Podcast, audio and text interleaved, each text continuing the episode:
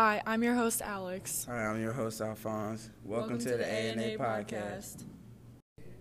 Today's episode is called C Breezy the Beater.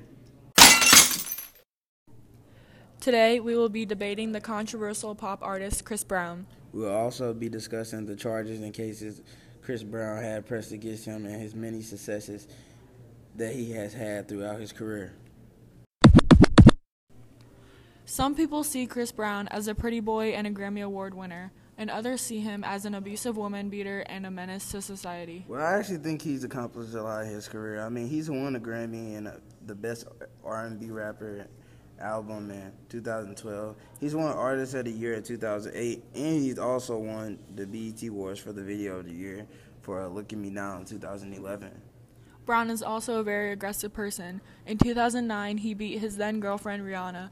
She was hospitalized with injuries. Rihanna's face was, co- was covered with visible concussions and bruises. I mean, I, I mean, yeah, I'll see that, but I mean, he actually is one of the biggest R&B role models in history. I mean, everyone makes mistakes, but he still has some good impact on people in the world.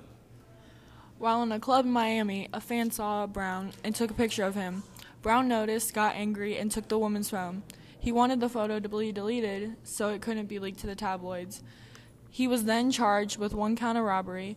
Then, these examples show Brown's history of violence towards women. Okay, like I'm not giving him like recognition for doing that. Like I'm not saying that's a good thing for beating Rihanna, but like that's not a big deal for him walking out the club and the girl recorded him. She's just trying to show him big fan love and show him that he she's a big fan of Chris Brown. In a 2020 interview with Rihanna, she said all she could think was, When is it gonna stop? When is it gonna stop? He had no soul in his body, just blank. He was clearly blacked out. There was no person when I looked at him. This shows when Brown is doing this, he is ruthless. Well, I'll admit, he is full of anger. He's not real respectful to women. I mean, maybe he was just having a bad day. Everybody has a bad day at least a few times a year. But that doesn't give him the right to hit women. I mean, how could you hit a woman? That's, that shows you have no respect for women at all. Like, how could you hit women and you came from one? In 2014, Brown also had an assault and battery case open with his former manager. His manager is accusing Brown of false imprisonment, assault battery, defamation, and breach of contract. Well, in 2014, Brown received an award for Best Dance Performance by Soul Train. Regardless, Brown is a great artist. I mean, you can't blame him for one bad mistake or a few bad mistakes and put it as him as a whole person. Yeah. But four years later, in 2016, Brown's former manager is claiming Brown allegedly attacked him, even to the point of hospitalization.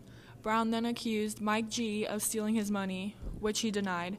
According to The Blast, the case, which has dragged out for years, has even been argued in a appellate court, is finally moving forward. Earlier the, this year, the judge ordered Brown to pay $1,760 in sanctions because he refused to turn over key evidence that involved the Mike G case.